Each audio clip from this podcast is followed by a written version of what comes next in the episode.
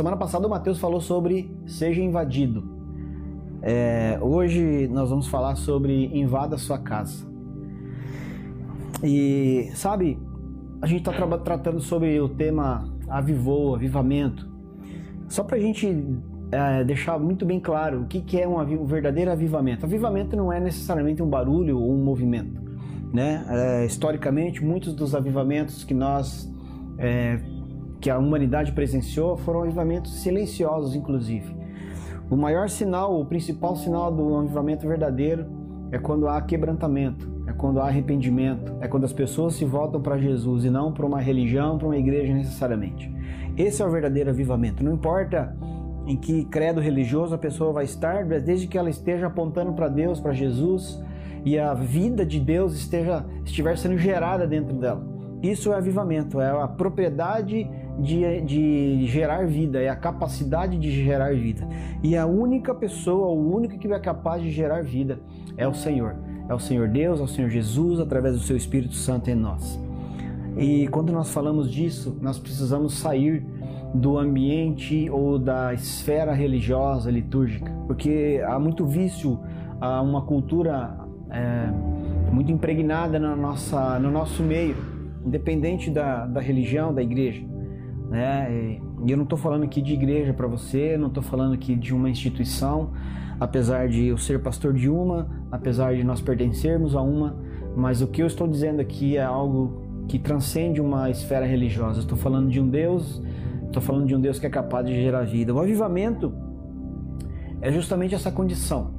Eu não sei se você já se sentiu em algum momento da sua vida é, seco no sentido emocional, até mesmo físico, espiritualmente falando, né? Aquela sensação de que você a gente não tem nada, eu já me senti assim, a gente não tem nada a oferecer, a gente não tem nada a agregar, né?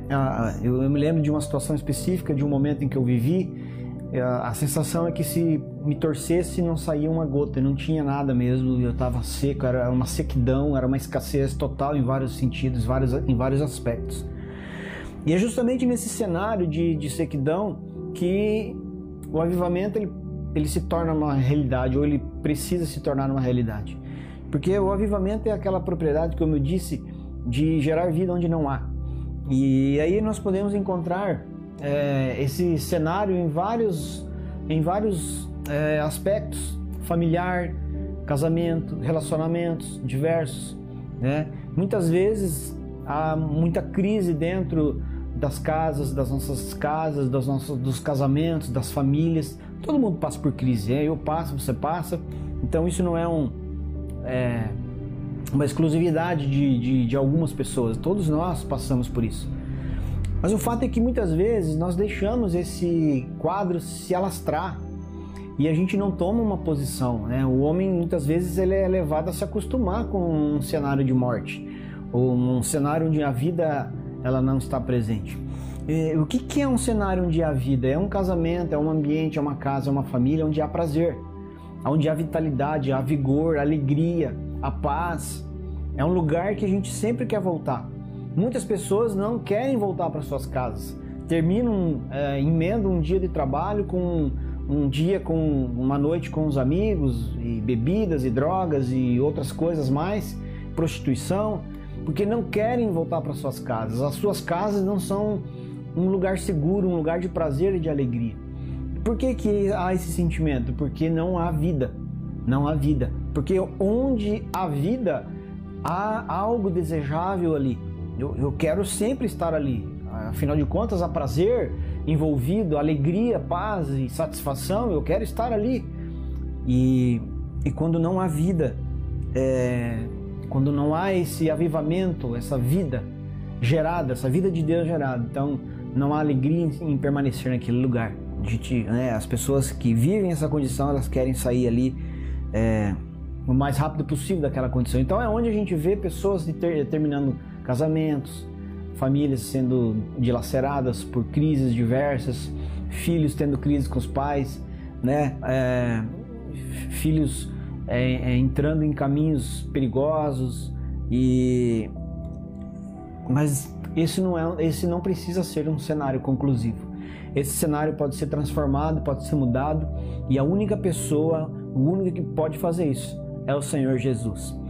Sabe que lá é, em Salmo, capítulo 127, no versículo 1, fala assim: Se o Senhor não edificar a casa, em vão trabalham os que edificam. Se o Senhor não guardar a cidade, em vão vigia a sentinela. Veja que há uma preocupação por parte de, de, todos nós em resolver as nossas crises, as nossas pendências, as nossas questões, os nossos dilemas. E muitas vezes, na maioria das vezes, nós somos levados a tomar caminhos específicos, é, projetados e planejados por nós mesmos. Mas a palavra de Deus, e quem está escrevendo esse salmo foi o, Davi, uh, foi o salmista Davi, e ele não escreve algo simplesmente da boca para fora. Ele escreve algo que ele vivia de. É, ele tinha propriedade para dizer o que ele vivia. Era uma realidade dele. A vida de Davi era uma vida é, marcada por essa por esse padrão estabelecido nos céus. A vida de Deus era gerada na vida de Davi. E Davi sempre era um homem vigoroso, né? havia vitalidade, os seus olhos brilhavam quando ele era, foi requisitado e alguém chamou ele. É, e quando essa pessoa lembrou de Davi, ela fez, fez menção fez questão de enfatizar o brilho nos olhos de Davi.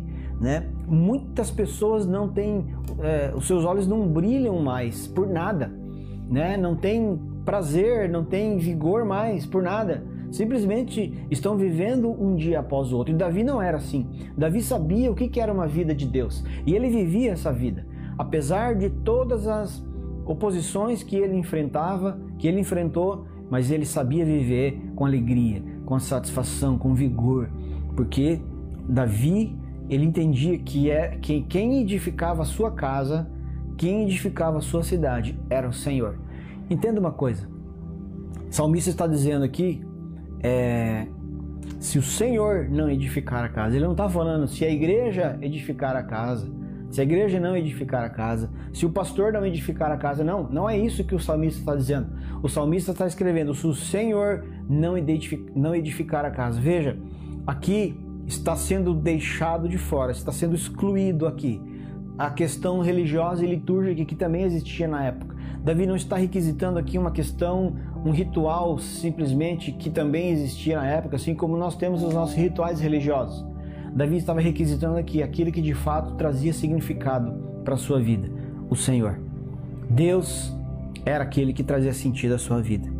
E sabe, quando nós falamos de casa, quando nós falamos de invadir a casa, a gente está falando de trazer a presença de Deus de tal forma que to, tudo nela. Mas quando eu falo invadir a casa, eu não estou falando do espaço físico necessariamente. Claro, também. Mas eu estou falando do ambiente, da convivência, da atmosfera, do clima, né? Entre o casal, entre os pais, os filhos, entre os filhos, enfim. É disso que eu estou dizendo. É esse ambiente que precisa ser avivado e vivificado por Deus. Deus quer fazer parte desses, uh, desses espaços todos. Não, Ele não quer simplesmente fazer parte da nossa vida quando nós estamos uh, reunidos em uma igreja no domingo à noite. Deus quer fazer parte da nossa vida lá em casa, lá nas nossas casas, lá na sua casa, lá no seu casamento, no seu relacionamento com seus filhos. Ele quer fazer parte da sua vida lá também, principalmente lá. E quando nós falamos de casa, nós invadir a casa, essa invasão, no bom sentido, da presença da vida de Deus, ela precisa começar em algum lugar. E eu lembrei do texto de Mateus, capítulo 6, versículo 6. Quando, porém, orares, entra no teu quarto e fechando a tua porta, ora a teu pai que está em secreto, e teu pai que vê secretamente te recompensará. Para que uma casa seja, seja invadida, precisa começar em algum cômodo. E Jesus foi quem escreveu essas palavras quando ele é, logo depois, nos versículos seguintes, ele ensina a oração modelo, que muitos chamam de Pai Nosso. E quando ele fala, antes de, de ensinar essa oração modelo, ele fala que a, maneira ou, ou a, a, dinâmica que, em que essa oração deveria e poderia ser feita. Quando Jesus está falando do quarto, ele não está falando de um espaço físico. Não significa que é só lá no quarto que nós vamos ter um contato íntimo com, com o Senhor e que essa vida de Deus será é, virá inundar e invadir a nossa casa. Não, Jesus está dizendo aqui que está fazendo uma, uma comparação, uma parafrase aqui. Jesus está dizendo, está fazendo menção ao quarto, porque o quarto é um lugar de privacidade. O quarto é um lugar de intimidade. Então Jesus está dizendo: vá para um lugar reservado, vá para um lugar privado e de intimidade. E ali você tranca a porta para que você tenha uma, um ambiente de conexão íntima, íntimo comigo. É isso que Jesus está dizendo. Procure um lugar para se conectar comigo. Eu quero dizer para você, para a gente terminar a nossa reflexão de hoje, eu quero dizer para você que muitas das crises que talvez você esteja vivendo, eu espero que não esteja, mas se você estiver vivendo, ou quem sabe passar por alguma situação daqui, uh, daqui a alguns dias, eu quero dizer para você que a resposta está a uma porta a uma porta. É só você entrar nesse lugar secreto. Então, o quarto nós podemos chamar de lugar secreto. E o nosso lugar secreto, ele pode ser qualquer lugar. Não precisa nem ser dentro da nossa casa, pode ser em outro lugar, pode ser na rua caminhando, correndo, pedalando, pescando, acampando, é, enfim, dirigindo, fazendo qualquer coisa, mas desde que haja uma condição de se conectar com Deus de uma forma muito íntima e profunda. E Jesus está dizendo: Ora a teu pai que está em secreto, e teu pai que vê secretamente, ou seja, o pai, nosso Deus, ele já está lá nesse lugar nos esperando. Entenda isso. Não fique é, digerindo as suas, tentando digerir, né, as suas crises sozinhos. Não fique tentando resolver e equalizar os seus dilemas sozinhos. Existe um, uma maneira de atrair vida, de gerar vida onde não há. É só você se conectar com Deus de forma muito simples. Vá para um lugar onde ninguém está vendo você, onde ninguém está ouvindo você, e ali sozinho com Deus você comece a conversar com Ele. Assim como eu estou falando com você aqui agora, você pode falar com Deus e colocar diante de Deus e falar para Ele: Deus, eu estou com crise no meu casamento, eu estou com crise no meu relacionamento familiar, eu estou com crise com os meus filhos, com os meus pais. Deus, eu coloco essa crise nas tuas mãos. Eu, eu apresento esses, os meus dilemas nas tuas mãos. Deus, eu não, tô, eu não consigo ver essa vida, esse padrão, esse nível de vida. Eu não tenho alegria dentro da minha casa. Senhor, eu não tenho prazer, eu não, tenho, eu não me sinto realizado dentro da minha casa. Eu peço então, Deus, que a sua vida invada a minha casa. Faça essa oração de forma tão simples.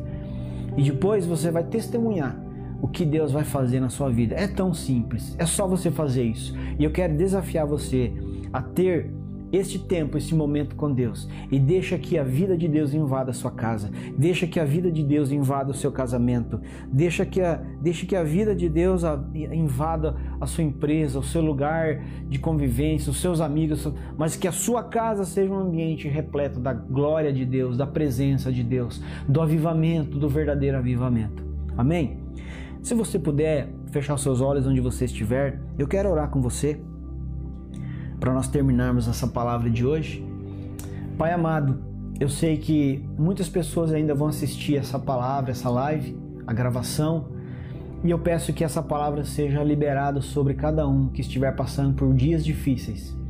Mas também para aqueles que não estão passando por dias tão complicados, mas que precisam aprender a viver numa dinâmica de vida Deus, que ninguém se acostume com um ambiente de morte, com sequidão, com escassez, mas que haja um desafio em buscar algo novo, em buscar uma novidade de vida, porque o Senhor tem uma boa nova. O Senhor é um Deus inesgotável e todas as vezes que nós nos conectamos contigo, nós temos acesso com esse nível com esse padrão de vida. Que essa que este padrão de vida seja gerado sobre a casa, dentro da casa, que essa vida invada as casas das pessoas que estão assistindo aqui agora e daqueles que vão assistir depois. Esta é a nossa oração de hoje, em nome do Senhor Jesus. Amém. Amém? Que a sua casa seja invadida pelo avivamento de Deus, que você viva um novo tempo, que você viva um novo momento. Eu profetizo sobre a sua casa em nome de Jesus. Nós terminamos por aqui. Terça que vem nós estamos aqui de novo às 19h30.